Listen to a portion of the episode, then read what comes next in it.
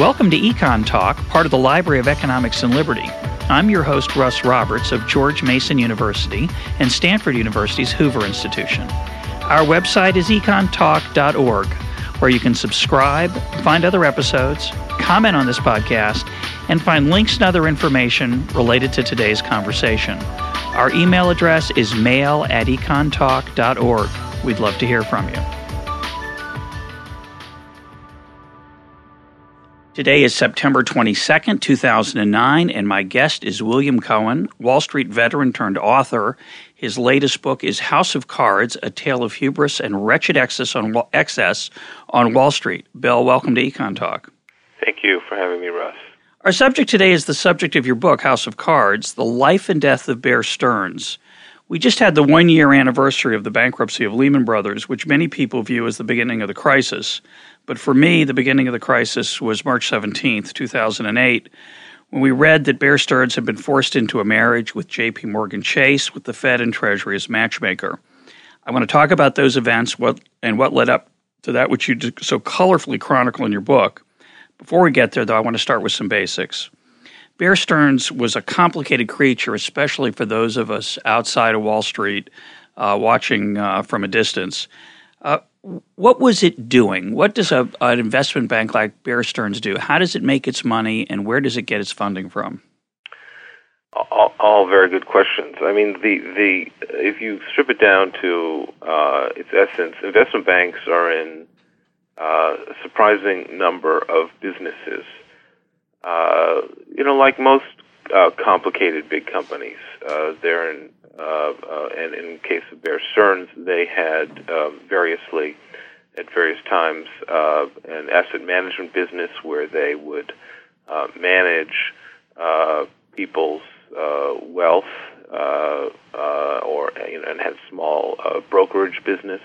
They had what is traditionally thought of as an investment banking business, which means that they uh, raise capital for corporate clients, uh, whether it's debt or equity capital. Uh, they also provide provided um, advice on mergers and acquisitions, uh, and then they had um, a very large uh, business that uh, you know ended up getting them into lots of trouble, which is uh, what is called a fixed income uh, sales and trading business, where they would trade and underwrite and sell uh, securities, debt securities, um, among them being these mortgage-backed securities, which were sort of aggregation of people's home mortgages that uh, was an, a Wall Street innovation in the early 1980s that by the uh, middle of this decade became a huge and profitable business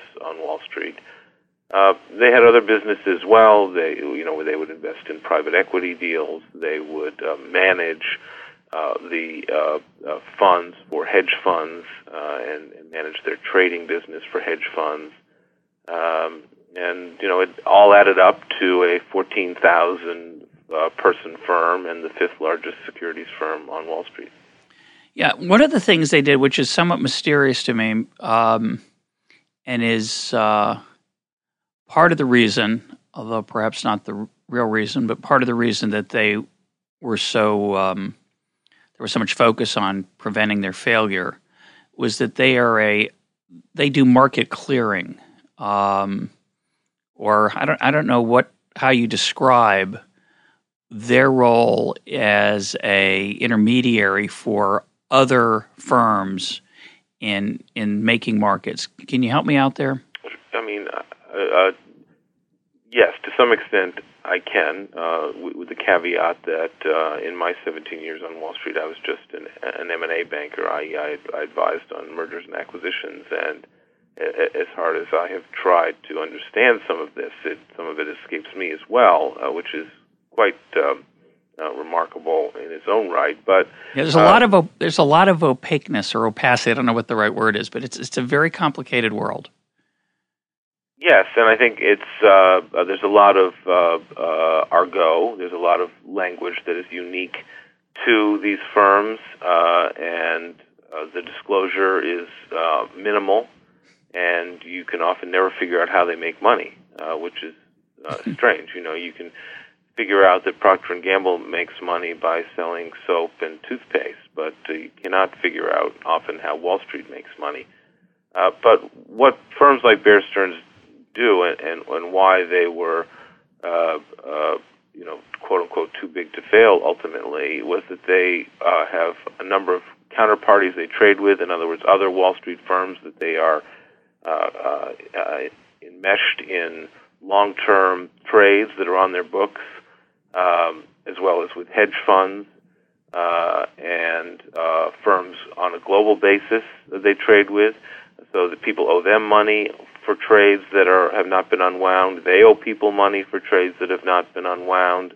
Um, and of course, they're all interconnected uh, through the way you. This is another question you asked, which was how do they finance themselves? And this became a huge problem uh, for Bear Stearns uh, at the end. Is that they were uh, very short-term oriented in their financing, which is, of course, you know, the very nature of uh, banking in general, which is that banks uh, borrow short. In other words, they have, in the case of commercial banks uh, their depositors' money, your money, my money that we put into a bank, uh, which basically costs them nothing to uh, accumulate. Right? The, the the only risk for them is that uh, you know when you want it, you can go to the ATM machine and get it, and they count on the fact that that not everybody does that at once, except when, of course, Hmm. Uh, occasionally in the history of mankind, uh, uh, there everybody does want their money at once, and in, in effect, that's what what happened here, uh, but at an institutional level. So, on the one hand, you have commercial banks who who get money from their depositors, and then they lend it out uh, to corporate uh, uh, customers for long term. So they borrow short and lend long. And and Wall Street firms which don't have a depositor base because they're not really, you know, you can't go to, your branch uh, office of of uh, Bear Stearns and uh, make a deposit because it wasn't a commercial bank, although it had some banking subsidiaries. Uh, they are forced to uh, borrow money in the capital markets, in effect, uh, and they start off by doing that by borrowing in what is called the commercial paper market, which is short-term unsecured borrowing uh, but at the end, Bear Stearns could no longer have access to that because of its own credit problems and was forced into the short-term secured lending market. Uh, and you know they needed to borrow approximately seventy-five billion dollars a night from these people, uh, people like Federated Investments or Fidelity Investments, uh, and they had maybe 25 people who uh, firms that they were uh, getting this money from on a daily basis. And at the end, uh, they said they weren't going to make those loans, those overnight loans, to Bear Stearns anymore, and they were securing those overnight loans with the very mortgage-backed securities that they were manufacturing. That Bear Stearns was manufacturing and and was in the business of trying to sell, but by March of 2008 and I know this is getting a little complicated, but by the March going. of 2008, uh, Bear Stearns could no longer sell those mortgage-backed securities that it was manufacturing, and ended up having to keep them uh, in inventory on its own balance sheet, and then in turn use those assets to secure the overnight lending it needed on a daily basis, and that whole uh, uh, uh cycle uh, fell apart in March of 2008. Now, the securita the excuse me the secured borrowing you're talking about is that's the repurchase market right? Yes also called the repo market. We've talked correct. a little bit about that before on the program in a podcast with arnold kling. But what they were doing i mean it's it's really quite extraordinary to think about what role mortgage-backed securities played in their in their operations. So let, let me make a a short partial list and um, see if i'm getting some picture of what happened incredibly, they I didn't realize until I read your book how vertically integrated they were. They had a mortgage company that they owned called EMC, right. which was making subprime loans directly. Uh, excuse me, yeah, loans to to homeowners. Mm-hmm. Uh, they had their own. This part I didn't realize either. They had their own online lending operation called Bear Direct. Um, I want, do you know offhand how big that got at its peak? What kind of I mean, dollars were going through there? No, I, I, I think I may have known at one point, yeah. but I don't. So anyway, so they're out there there, Bear Stearns owns or is or is in the business of lending money to people who are relatively high risk, these subprime loans. They are collecting those into securities, which they are both holding on their own books as an investment, selling to others as uh, a, as a revenue stream, holding in hedge funds that are parts sort of of Bear Stearns that Bear Stearns is investing in as well, and then finally. Uh, and they're of course slicing these up as well in, in what are called the collateralized debt obligations, the CDOs. So they're not just holding these mortgages, they're holding them in extremely complex ways. But finally, they are funding their day to day flow of cash operations by this repurchase market. So they're they're selling these collateralized debt obligations, the CDOs and the mortgage-backed securities, to other investment banks with the promise that they'll buy them back the next day or the next week or month, some relatively short-term window. And those are the collapse. So it's it's technically not a loan, but it really is a loan. These these uh, this over this repurchase market, and uh, so they're using these extremely complex, highly profitable for a long time, but then suddenly not very profitable at all assets in all those ways. Is that a is that a way to describe it? Yes, I mean it it it, it is, and again, it's and it's apologies to your listeners for whom this is not um, simplest to understand, but, but you know it's it's not unlike uh, uh, uh, you know an, an auto manufacturer that buys its supplier to become you know, vertically integrated. Sure. I mean, what what this these mortgage-backed securities. This you know, Wall Street is very good at financial innovation, uh, whether it's you know high-yield junk bonds or internet IPOs, or in this case, mortgage-backed securities that were you know uh, dreamed up by a guy named Lou Ranieri at Salomon Brothers in the early 1980s, and like other financial innovations on Wall Street, once somebody comes up with a good idea, everybody rushes to copy it and reproduce it and see if they can make money from it too. And Bear Stearns was very good at making money from mortgage-backed securities. Uh, and uh, over time, uh, like pretty much everyone else on Wall Street, they worried that they weren't going to get incredibly. They worried that they weren't going to get enough supply sure. of these mortgages. So they, as you said, they vertically integrated uh, by buying a mortgage uh, underwriter and also by creating this online portal to for people to get to provide mortgages.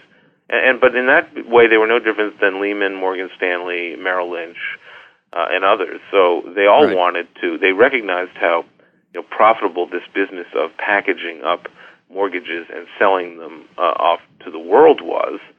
Uh, and so they wanted to make sure they had a steady supply of these mortgage securities. Um, and and as you pointed out, um, uh, it was a great gig for a long time. Uh, and then in and around sort of the end of 2006, the beginning of 2007, the value of these mortgage-backed securities began to fall in the marketplace, uh, primarily because the people uh, who had borrowed the money, uh, to, you know, f- to buy a home, uh, probably some of them uh, were not in a position to have actually borrowed that money uh, and probably shouldn't have borrowed that money. And as Russ, as you have pointed out quite articulately in some of your writing, this gets back to you know the political mandates at the time uh, in, in, in the beginning of the 1990s in, in the Clinton administration, and you know right up and through the two terms of the Bush administration. Uh, the the uh, people who borrowed uh, you know the money to buy these homes that they probably shouldn't have borrowed uh, ended up not being able to pay the mortgages. So the mortgages started to default. So the mortgage-backed securities that were created and manufactured and sold around the world based on these mortgages being you know continuing to be paid began to lose value. Now now some in the market saw that as a buying opportunity, as when any uh, uh, asset declines in value. Some people view it as a selling opportunity. Some people view it as Sure. a buying opportunity. And uh, uh, Bear Stearns viewed it as a buying opportunity, and that was a, a fatal mistake. Uh, as these securities lost lost value, and then they were using them uh, as collateral for their overnight financing. Well, let's curious go. turn of events. No yeah, doubt about no, it. it's really rather. It's an extraordinary story, and you tell it with uh, great flair. Uh, it's uh, the beginnings of uh, what one of the things you trace, and, and it's um, it's a very um, it's a fascinating piece of the puzzle is the cultural norms at Bear Stearns. I, I want to put those to the side, although they're they're quite interesting, and I want to skip ahead from the the, you know, the origins of the firm, which are really quite quite interesting. But let's move to the summer of early part of 07, uh, where you, as you mentioned, the default rate starts to climb on these on these mortgages, and the markets start to realize, people in the market start to realize that these assets that they have been buying and selling may not be as worth as much as they thought, but they're not quite sure how much that reduction is going to be.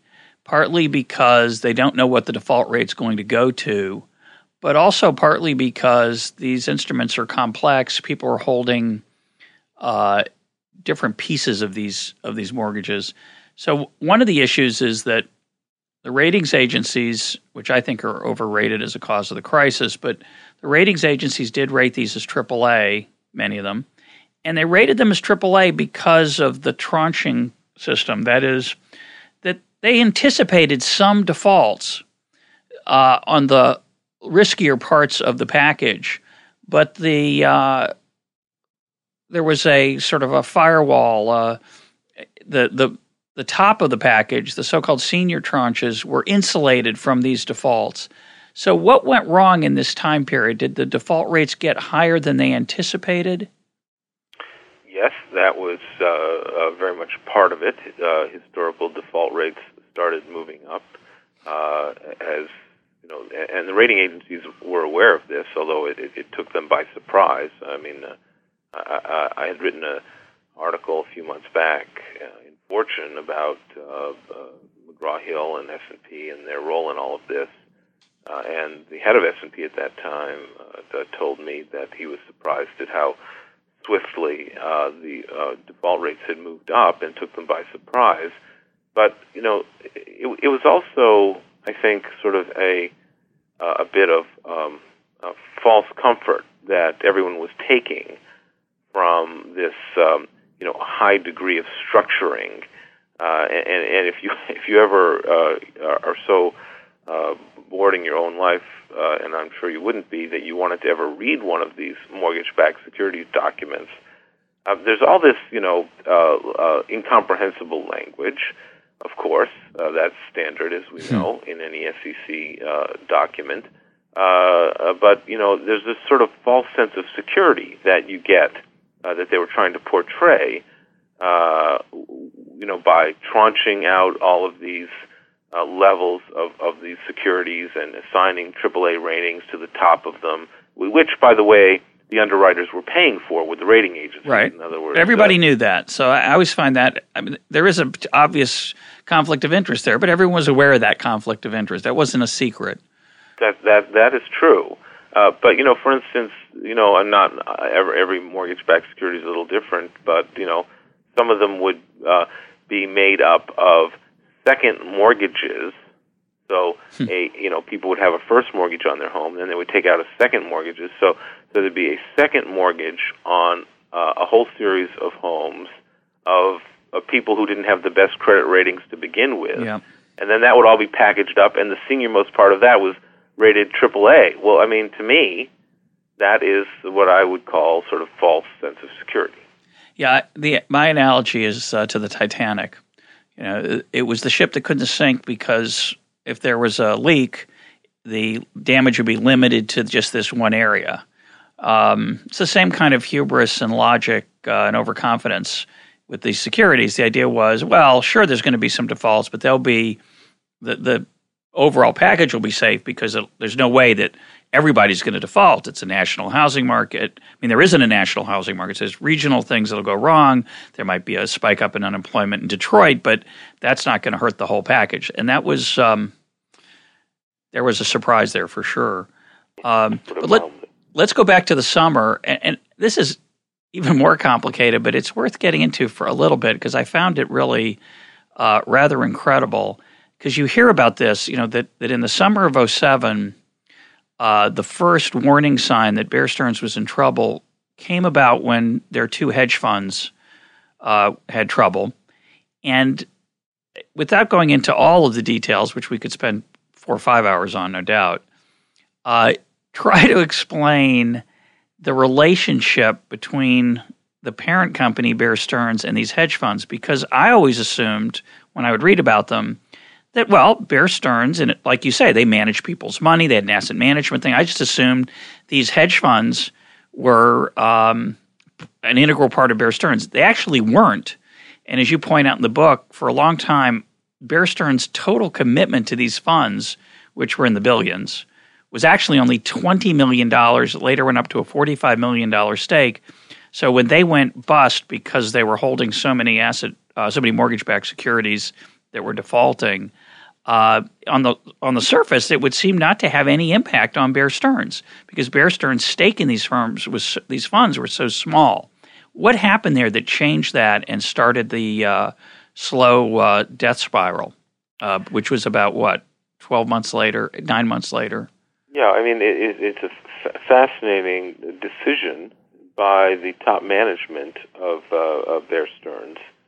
Um, no, there's they were called you know they were called Bear Stearns hedge funds, and they had you know sort of weird names, uh, typical Wall Street jargon kind of names, but they were part of Bear Stearns Asset Management. And and you're right, uh, Bear Stearns itself had a small investment in it, and basically they sold these hedge funds because everybody wanted to invest in hedge funds at that. You know, these things get get you know crazy. People think that they can automatic money, free automatic money, money right? So twenty percent rate of return. So Bear Stearns, of course, figured uh, not only they had a couple of problems to solve. They they had people inside the firm who wanted to be hedge fund managers, and they didn't want to lose them. So they made them hedge fund managers, even though they had no hedge fund management uh, experience, like this guy Ralph Cioffi and Matthew Tannin, who ran these funds uh, and who, whose trial for uh, in, in, federal court in Brooklyn is going to begin uh, in a few weeks. Um, that, uh, and so that was one problem they wanted to solve. The other problem is that they had a lot of uh, clients uh, and investors who wanted to be invested in hedge funds. So it was a perfect way to, you know, for them to think about making money. But what what happened, of course, fatally, as the hedge funds started to fall apart uh, in in June of 2007, and they ended up being liquidated in July of 2007, is that uh, you know investors and clients expect because they're called you know they're associated with Bear Stearns that somehow Bear Stearns will step up, and if things go wrong, you know bail out the investors. Uh, Bear Stearns, you know, and, and and Goldman Sachs had had a similar situation with their alpha funds a few months earlier, and so Goldman Sachs did step up and bail out some of their investors, and a lot of the people in the Bear Stearns hedge fund wanted Bear Stearns to do the same thing. Uh, now, Bear Stearns decided not to do that. They decided not to bail out the investors, and the investors lost approximately 1.6 billion, their entire investment. But what they did do, which was a fatal mistake, was they bailed out the overnight repo lenders, just like Bear Stearns itself was reliant on overnight financing for its very existence to the tune of $75 billion a night. Uh, the hedge funds were in the repo market as well, using the mortgage securities that they had invested in in the hedge funds as collateral for overnight financing that allowed them to operate and to make other investments, et cetera, et cetera. Uh, and what happened in July of 07, which was fatal ultimately, was that the management committee of Bear Stearns, although Jimmy Cayne dissented, the CEO, uh, maybe one of his only uh, correct thought processes at that time, was that the Bear Stearns decided had to take out uh, and become the repo lender to the hedge funds, become the overnight lender to the hedge funds because all the other overnight lenders, which were basically the rest of Wall Street firms, wanted their money back. So Bear Stearns, the parent, paid those lenders their money, by and large, not all of them, but by and large, and then became the overnight financer to the hedge funds. And then, which meant July, that, which meant they were holding as collateral the crummy, toxic crummy. stuff that the hedge fund had bought, and which Correct. investors were getting increasingly and lenders increasingly antsy about. Correct. And then when the funds were liquidated at the end of July, Bear Stearns, the parent, ended up getting even more of this mortgage-backed securities on their balance sheet than they already had, which they already had more than they could handle at the moment anyway. But then they ended up taking another, you know, billion and a half of this stuff onto their balance sheet. And then in the fall, the, the third quarter of 2007, uh, they experienced the first loss in their 84 year history as a result of writing down the value of the of the collateral, the mortgage-backed securities they had just taken onto their balance sheet. And so, this, of course, led to the you know the, the eventual death spiral. So I want to just go back for a minute and do a little bit of the nuts and bolts again because I, I, I knew nothing about this and it really helped me understand some of what had uh, had happened. So you've got these these people, uh, Cioffi and Tannin, running these Bear Stearns hedge funds that are sort of Bear Stearns, sort of not Bear Stearns. Bear Stearns has their name on them. They're part of Bear Stearns Asset Management, a piece of Bear Stearns, but the parent company is only tangentially involved, other than its oversight and putting their brand name on it. These hedge funds are operating. I mean, most most most of us don't have any experience with this. Uh, they take in money from clients and they manage it, but every once in a while they're going to see opportunities and they're going to want more cash than they have in their asset base in their in their client base. So they're going to borrow money to make trades that they otherwise wouldn't be able to make to enhance the returns to those those uh, clients, and they're going to do that with borrowed money. And the bar the lenders, and this is the part I think is so important because I want to see how the story carries through to Bear Stearns itself. These hedge funds are borrowing money not from individual investors, not from clients, but from uh, the standard uh, great names on Wall Street that everybody else is borrowing from. Goldman, J.P. Morgan, Lehman, Credit Suisse, et cetera, correct? Correct.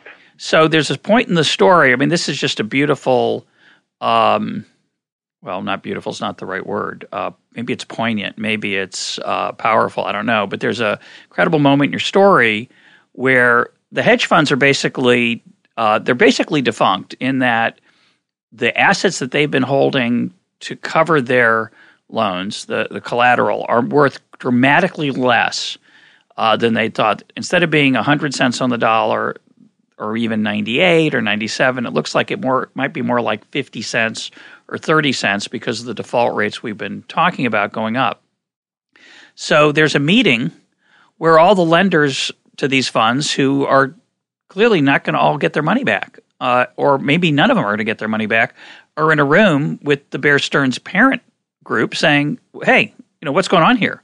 You've lent, we've lent you a lot of money, and it's hundreds of millions and sometimes billions of dollars we lent you that on the condition that the collateral you gave us was good.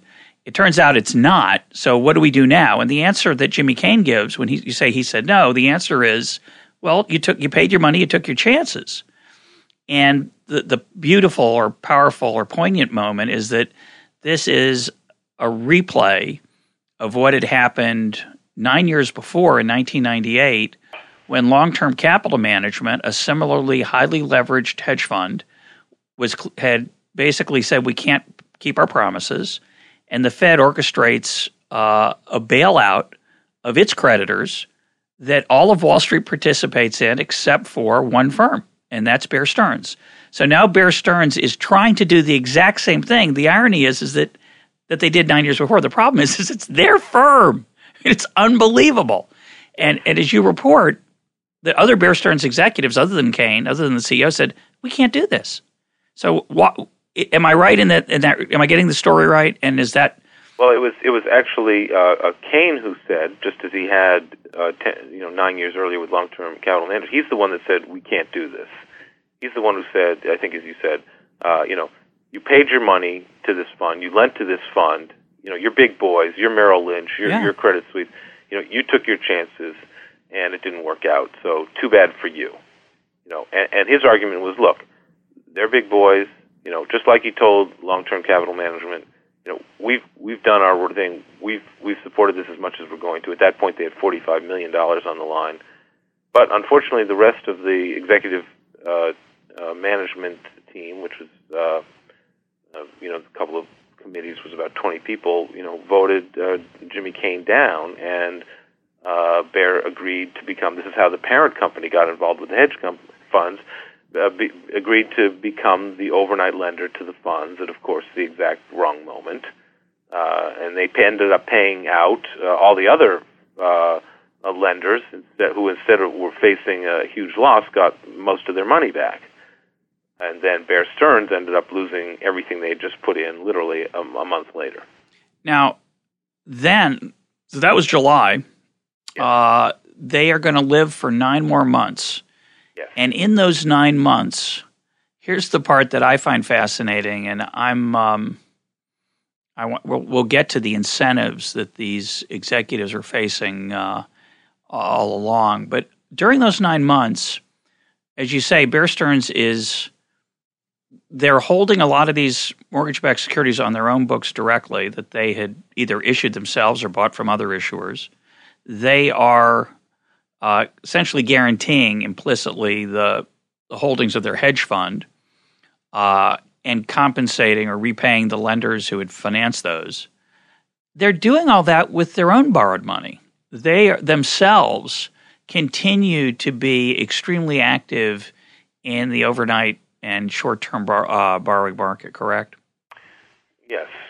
Uh, you know, and hence the title of the book, House of Cards, because it literally was uh, you know, uh, borrowing from Peter to pay Paul. Uh, and it, you know, I, I view it as, you know, you, you mentioned, well, you know, they survive for another nine months. It's it's not unlike, you know, sadly, you know, if, if somebody gets a, a you know terminal illness and they're informed and you know they carry on for a period of time and then uh, they don't. And um, uh, I think that's what the situation was here. I mean, certainly uh, Bear kind of, uh, if, if they didn't know they were in trouble by the spring of 2007, which I suspect they didn't really, uh, there's no question that they should have known, and I think some people at Bear did know, although not the top management for some reason, or they, if they knew, they pretended not to know, uh, that by the summer of 2007 they were in serious trouble. And, and what began to happen was that they could no longer, uh, uh, they weren't big on you know long-term borrowing anyway, uh, but their uh, short-term borrowing, uh, which they they did because it was less expensive than long-term borrowing, which gets back to the management's incentives, uh, began the market basically wouldn't provide them uh, uh, uh, even longer-term short-term financing, if you know what I mean. In other words. Uh, a few months. Th- yeah. Their their lending really got short. The market said, you know what, we're not, we don't, we don't like your credit anymore uh, we're going to really shorten up the amount of money that we, uh, you know, the time frame of the money that we lend you. Because we think you're going to be here tomorrow, but you're you're probably going to be here tomorrow, but you might not be here in three months. Right, which is actually an, you know an incredible uh, concept in itself because the firm had been around for 84 years and had never had a losing quarter, and, and you know you know while Wall Street has always been a dangerous place, you know there hadn't been uh, a you know a calamitous uh, uh, you know incident with a firm going out of business since you know '91 when Drexel went out of business. But, but you know, at least there you could say, well, the, you know, that, there was maybe may have been a criminal enterprise with you know Milken and the junk bonds and all that. Uh, you know, basically, firms started to after they all went public, they got bigger and bigger uh, and uh, more uh, entwined with other firms, and you know, then we lead to where we are now, which is too big to fail. But no, no firm that had gone public and that was this big, uh, you know, had even you know been on the brink of failure, uh, uh, let alone you know fallen into the abyss. And then in in the space of you know six months, you've got all these firms falling into the to the abyss. Uh, uh, but the, the fact that the market was saying, in effect, uh, you know, we think you'll be here tomorrow, but not three months from now, was incredible in itself. And then, you know, by March of 2008, uh, as I pointed out in the book. I mean, you know, hedge funds and, and, and other you know big investors were making bets, short-term bets, that Bear's stock, you know, by buying puts, uh, would would which was essentially a short-term bet against a company's stock, uh, would be out of existence, you know, in a week. And it turned out that they were absolutely right, which yeah. you know raises all sorts of questions on its own. Yeah, uh, but on this, you know, this issue of whether they, when did they know, and how you know vivid was their knowledge of their of their their precariousness of their position. Have you, when you talk to them, I, I didn't notice it in the book, and I know this is not the uh, strong suit of, of these kind of people, but have you thought about, or did you ask them what they might have done differently? Obviously, some of them regret the backing of the hedge funds, but even if they hadn't backed the hedge funds, even if they'd said "twist in the wind" to their other to their other um, Wall Street firms, you know, there was a real chance at that point that out of pure spite, the the rest of the firms on Wall Street wouldn't play ball with them, wouldn't clear with them, wouldn't um, lend to them to Bear Stearns overnight anyway, and it might have just sped the process up. But once that decision was made, what might Bear have done differently? Have, have you thought about that? Have, did they think about it? Yes, I mean they're not a very introspective group of folks, or at least no, they don't. But, at least uh, they don't share it given that this happened, um, you know, I've now written a new uh, afterword for the paperback edition of the book, which is coming out in, in January, and explored that very question with Alan Schwartz, who was the CEO of the firm at the end, and uh, for three months, and uh, his basic conclusion, and he's not wrong. And he'd been there for a long, long time. It wasn't like he just showed up for you know 20, 30 years, right? 20, 30 yeah. years. Uh, his conclude, and in the senior executive position for you know 15 of those years, uh, his his conclusion was that you know if you really cut through it all, and you could talk about you know you know maybe we could have uh, you know bought Neuberger and Berman, or bought this business or that business, or gotten bigger in this business, or had lengthened out our financing, whatever it was. Uh, his, his conclusion, you know, as recently as a month ago, uh, was that uh, we had no choice but to uh, have sold. In other words, our only way out of this was to have sold, uh, and they didn't do that. And and what he means by that is that the whole business plan of the firm, going back, you know, many years, uh, had been so heavily dependent on the fixed income group and the manufacture of these debt securities of which they made a tremendous amount of money for a very long time and paid themselves huge compensation over a very long time. At one point, you know, Jimmy Cayne's stock in Bear Stearns was mo- worth more than a billion dollars, and he was the only Wall Street CEO uh, whose stock was worth more. His personal stock was worth more than a billion dollars, and he took great pride in that. So, you know, hubris and ego, of course, get in the way of this. To say nothing of greed, uh, you know, and he they didn't want to change their their business plan. They liked it because it was making well. them yeah. a lot of money. And by the time they realized that they had infected themselves with cancer, you know, it was it was too late to do anything about it.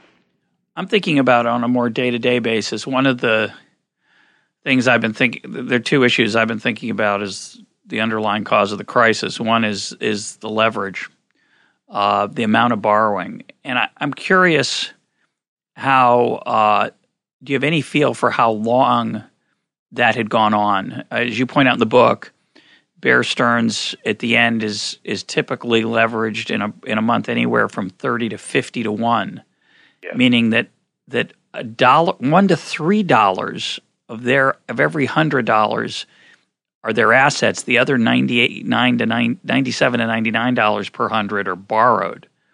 It would be if you could buy a house putting down two two percent of the purchase price in equity, which of course the rest. Which of course you could during this time, which is part of the other part of the problem. What, what, what I'm starting to see this whole phenomenon is it was a lot of people playing with other people's money. The, the puzzle then is why did the other people uh, finance those those those bets? Um, but I'm thinking in the short run, if you're leveraged 30 to 1 or 40 to 1 or 50 to 1, the obvious thought to do to prevent death uh, is to retrench. It's to raise capital. It's to lower the amount you have to borrow so that if the bad times do come, it's not a death blow. They did not do that. Uh, and neither did Lehman Brothers in the aftermath of Bear Stearns' collapse, which is strange because Lehman was also uh, had a very similar balance sheet. Yes, I mean, uh, there's no question Bear Stearns did not do that at all. Uh, they said they so, did, by the way. You, you quote in the book many times they'd claim their capital their capital cushion is large, it's healthy. It wasn't right. true. Right. I mean, by you know, by the SEC guidelines, that is true. Um, but so, when did the leverage start getting out of control? The, the leverage started getting really out of control in June of 2004 when the SEC passed new guidelines on leverage for Wall Street, which Wall Street had been lobbying for ever since the repeal of the Glass-Steagall Act in 1999, because they felt that, uh, you know, commercial banks were now able to compete directly uh, with them, uh, which is something that had been going on through much of the 90s anyway, but now it was fact, it was the law of the land, and they figured the way that they could make more money with this new competition was to have more leverage. And banks, of course, being regulated by the Fed, uh, could only have, you know, say 10 to 12 times leverage uh, investment banks not regulated by the Fed but regulated by the SEC lobbied uh, uh, for that change, got the SEC to agree to the change in June of 2004, and as the quid pro quo, the SEC was supposed to do a lot more monitoring of what went on at these firms. Unfortunately, the SEC forgot to do that uh, until it was too late. So you have the first appearance of the SEC at Bear Stearns in August of 2007. More than three years later, uh, if they had been monitoring it closely all along, uh, maybe they would have forced them to bring down the leverage, but they didn't. But as you point out, even at that meeting, they kind of went like, "Oh, that's okay." yeah, of course. It was it was the same weekend that they were, you know, firing uh, Warren Spector, the head of the fixed income group, and that KKR, the private equity firm, was in there offering to put more capital into Bear Stearns. This was in August of 07.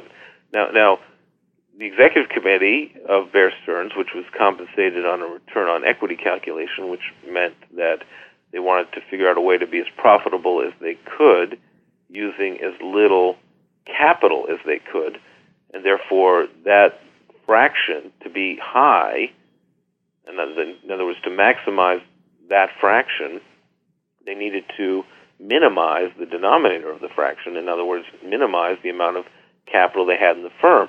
So they constantly refused capital from everybody who was trying to throw it at them during the last year of its existence. And this was, you know, another fatal flaw that the firm made. You know, Alan Schwartz would argue that it was, you know, too late already. Now, you know, it, it, it, might have been, but to not take capital from anyone so that you could make your return on equity calculation high so that you could pay yourself, you know, as much as possible, you know, was utterly short-sighted. Well, let I want let's turn to those incentives because uh, we have. Uh, I will be interviewing some folks soon for this program on, this issue explicitly, but I want to focus in on Bear Stearns. Uh, from the outside, uh, I always and we've talked to other uh, guests on the show about about this issue, and they take a different position now than I've come to. But from the outside, it looks like, well, come on. Bear Stearns didn't want to kill itself. You know, why would they leverage themselves so much? You know, why would they be so at risk of of death? And let me just mention, when you're leveraged, you know, fifty to one, and you have two dollars for every ninety eight that you spent, uh, every hundred you spend, and the ninety eight's borrowed a small change in the value of your assets means you're going to be insolvent, that your cap your collateral is no longer covering the, the loan. And that's basically what happened to most of the firms that, that we've been talking about who didn't make it, Merrill Lynch and Lehman and, and AIG. They were so leveraged that that these changes in asset value, which normally just would have been a bad quarter, ended up being the end of the firm. The standard argument is, well, you know, Bear Stearns didn't want that to happen.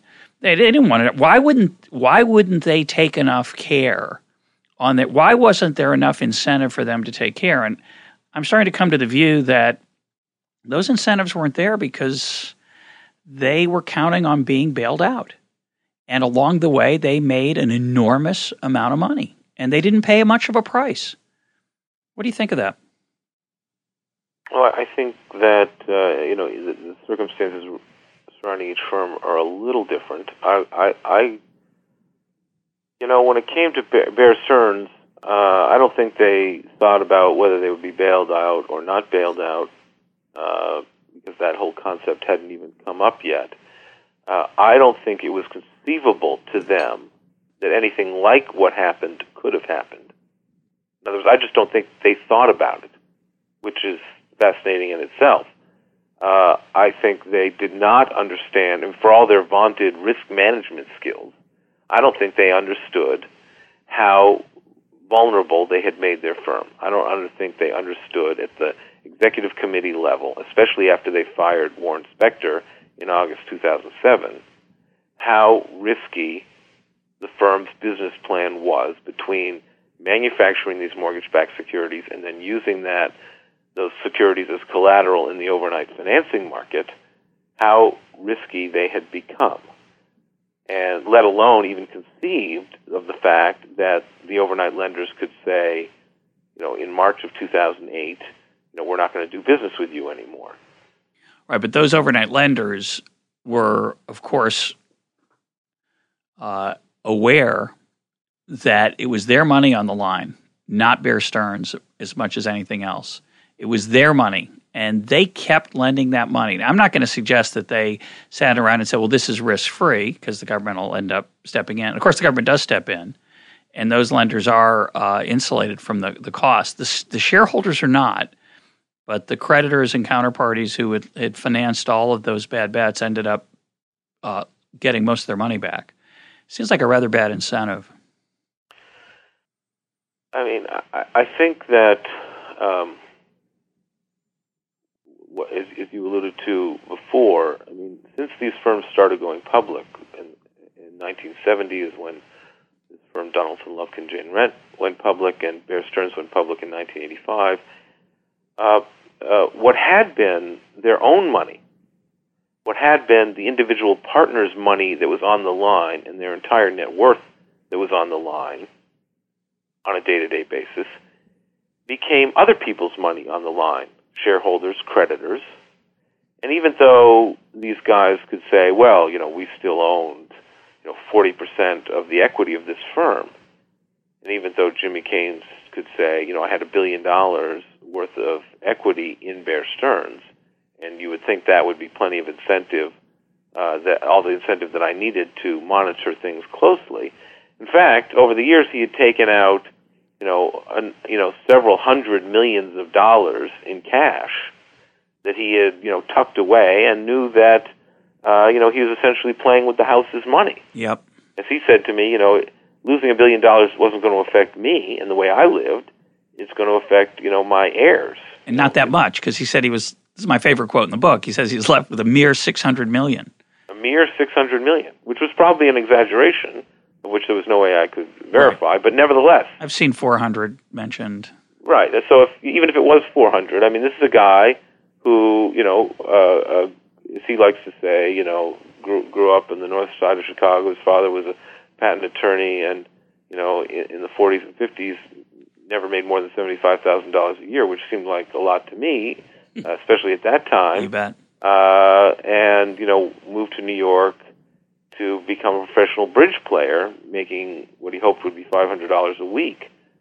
And now had made, you know, had socked away several hundred million dollars. So, you know, he had everything he wanted. I mean, you know, and, and had, you know, completely lost sight and wasn't that good a, a risk manager to begin with. In fact, probably had no, no conception of what the risks that the firm was taking, although he certainly was aware of how, of how profitable and how wealthy he was becoming and as you point out, his salary was quite substantial, in the tens. You know, depends. Sometimes his salary was in form of stock. Sometimes it was cash and stock. Sometimes it was cash, stock, and options.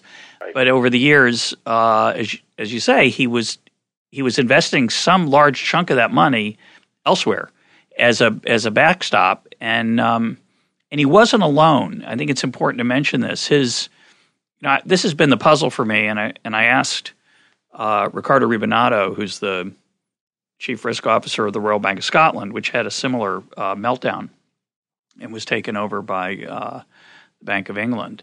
Uh, they went they went bankrupt, and his claim was, well, you know, these people lost a lot of money, and of course they did. He said, you know, they they didn't think that they were going to get bailed out. They weren't counting on being bailed out, and all that's true. I don't think they sat around and said, let's roll the dice because uh, we won't have to pay any of the costs. But the fact is, they didn't pay much of the costs.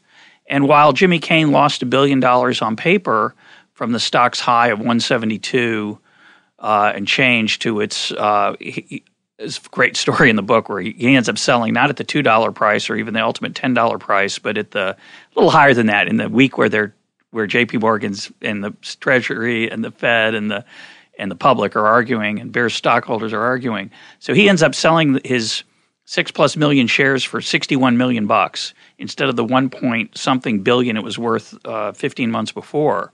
So it looks like he takes an enormous loss. But of course, those paper gains he had, he couldn't cash those out. He was the CEO. When he gets fired and or resigns, whatever you want to call it, in December of 07, oh, excuse me, of um, yeah, of 07, he, he explicitly is told he can't sell the stock. Um, he agrees not to sell. He agrees not to sell, and it would be rather awkward to right. sell it. When at that point, it's what seventy or so. So he has to settle, poor guy, for his whatever hundreds of millions of dollars. And the other executives, or I assume, and you may, I'd like to hear you speak to this.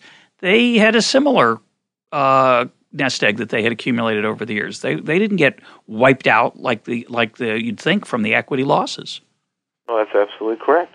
I mean that that's that's the that's the flaw on all of Wall Street at the moment. I mean, all this uh, much so much is made of the you know you know equity participation that these guys have in, their company's stock.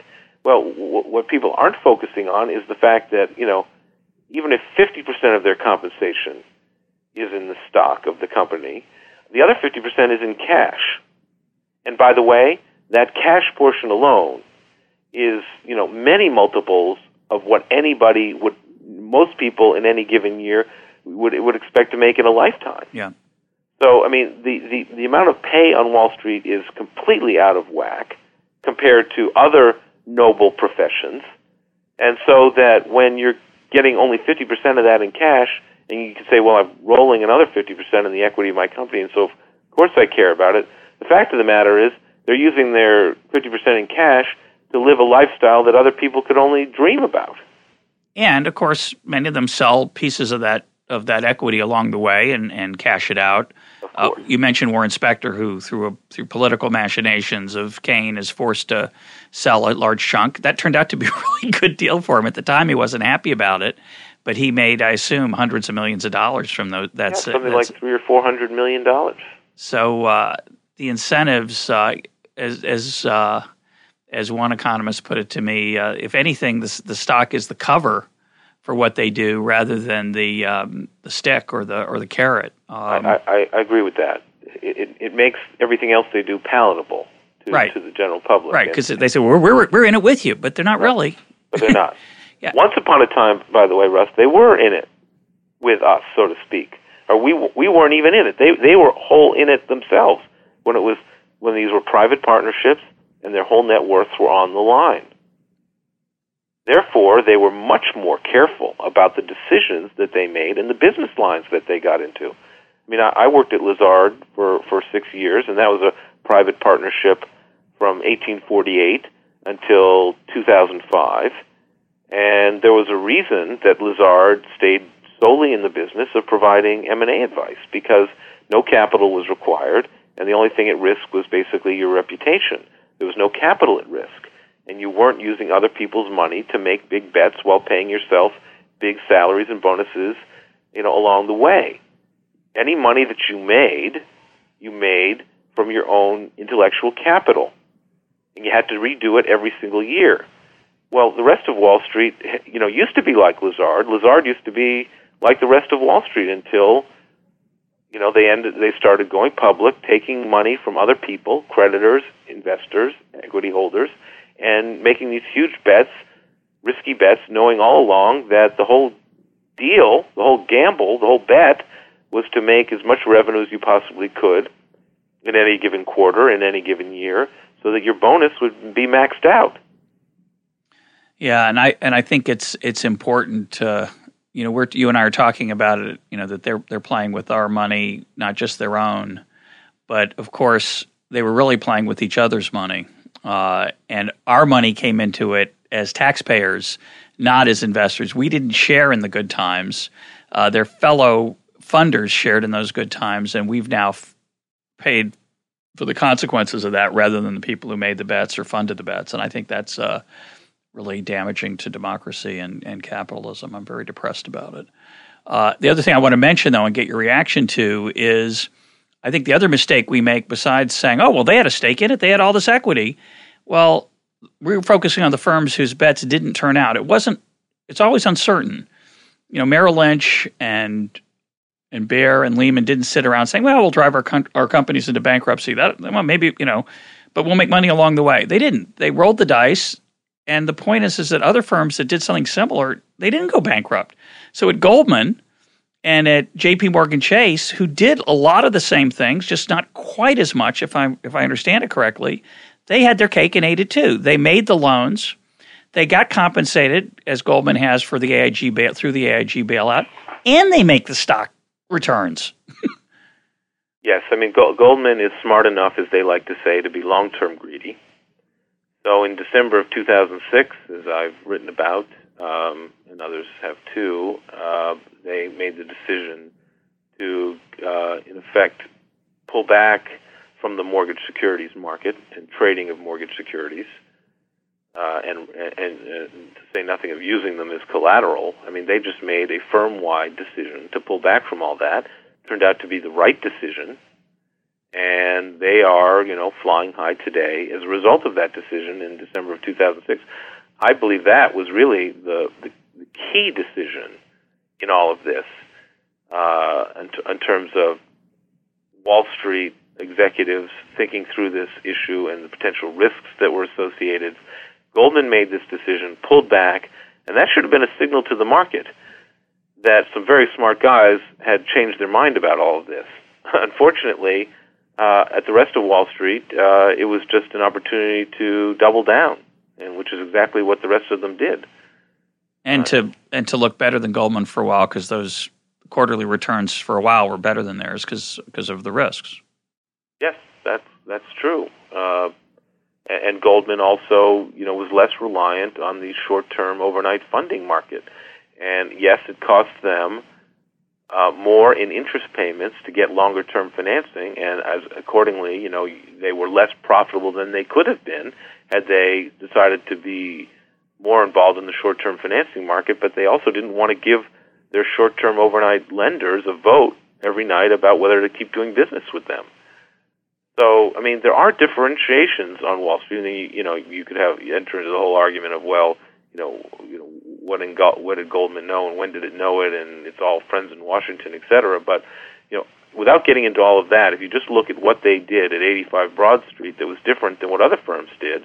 There were big differences, and they benefited as a result. And you know, you have to keep reminding yourself that Wall Street is not monolithic it's a bunch of people making decisions based on incentives that they have individually, and that can lead to a series of bad decisions, which is what happened in this crisis. And by the way, it wasn't the first time that we found ourselves in this situation on Wall Street. It's like the tenth time since these firms started going public, and, and that's why I, I get so, you know, outraged when I think about the fact that we're going back to that so quickly without any reform of this system. Why do you say it's the tenth time? What else? What other episodes are you thinking of? I'm, th- I'm thinking of uh, uh, you know a month after I started on Wall Street, which was in September of '87. We had the crash of 19 of October of '87 when the market went down 22.6 percent in one day, and grown men were crying in front of Quotron machines and talking about how they would never let this happen again.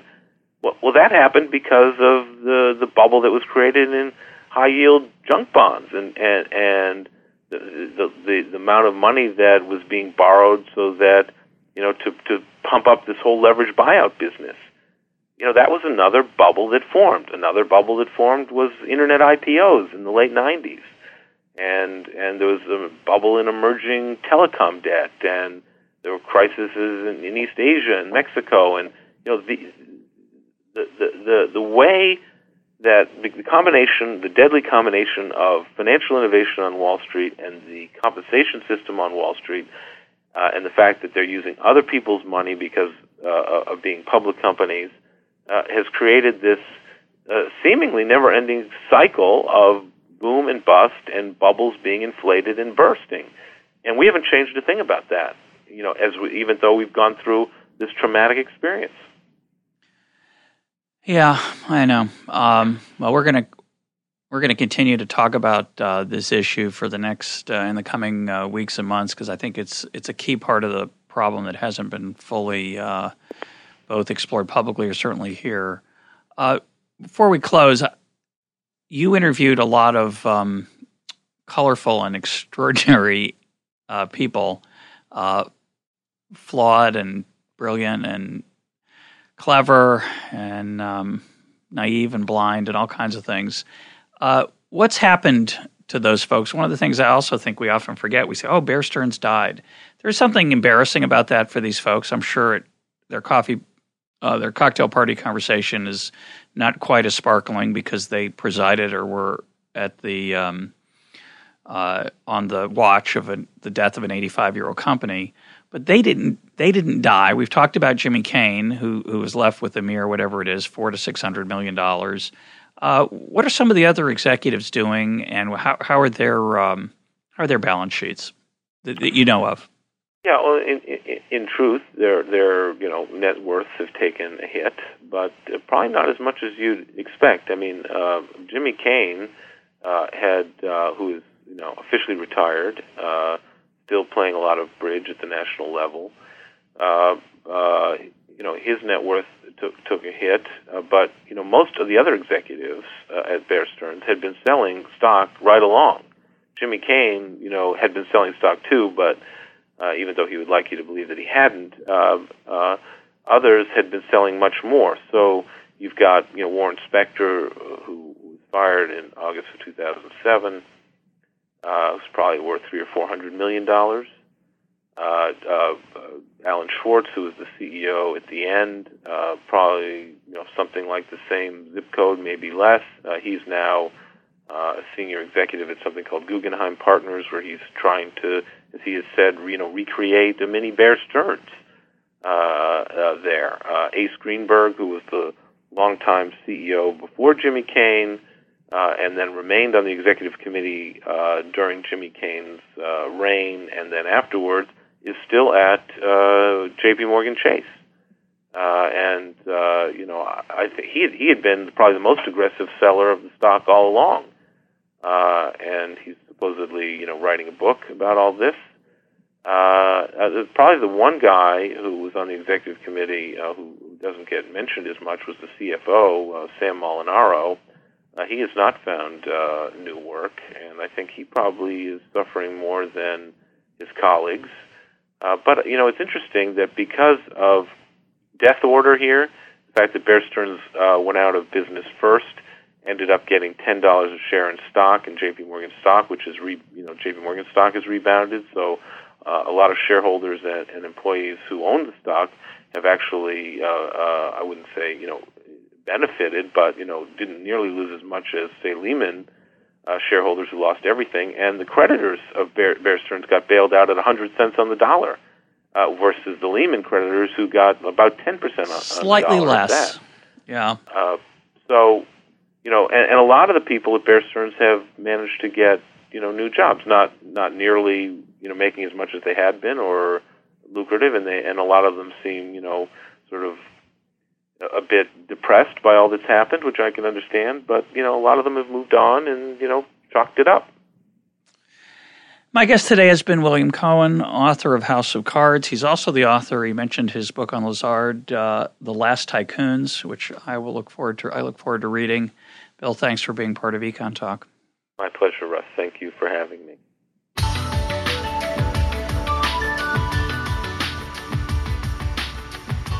This is Econ Talk, part of the Library of Economics and Liberty. For more Econ Talk, go to econtalk.org, where you can also comment on today's podcast and find links and readings related to today's conversation.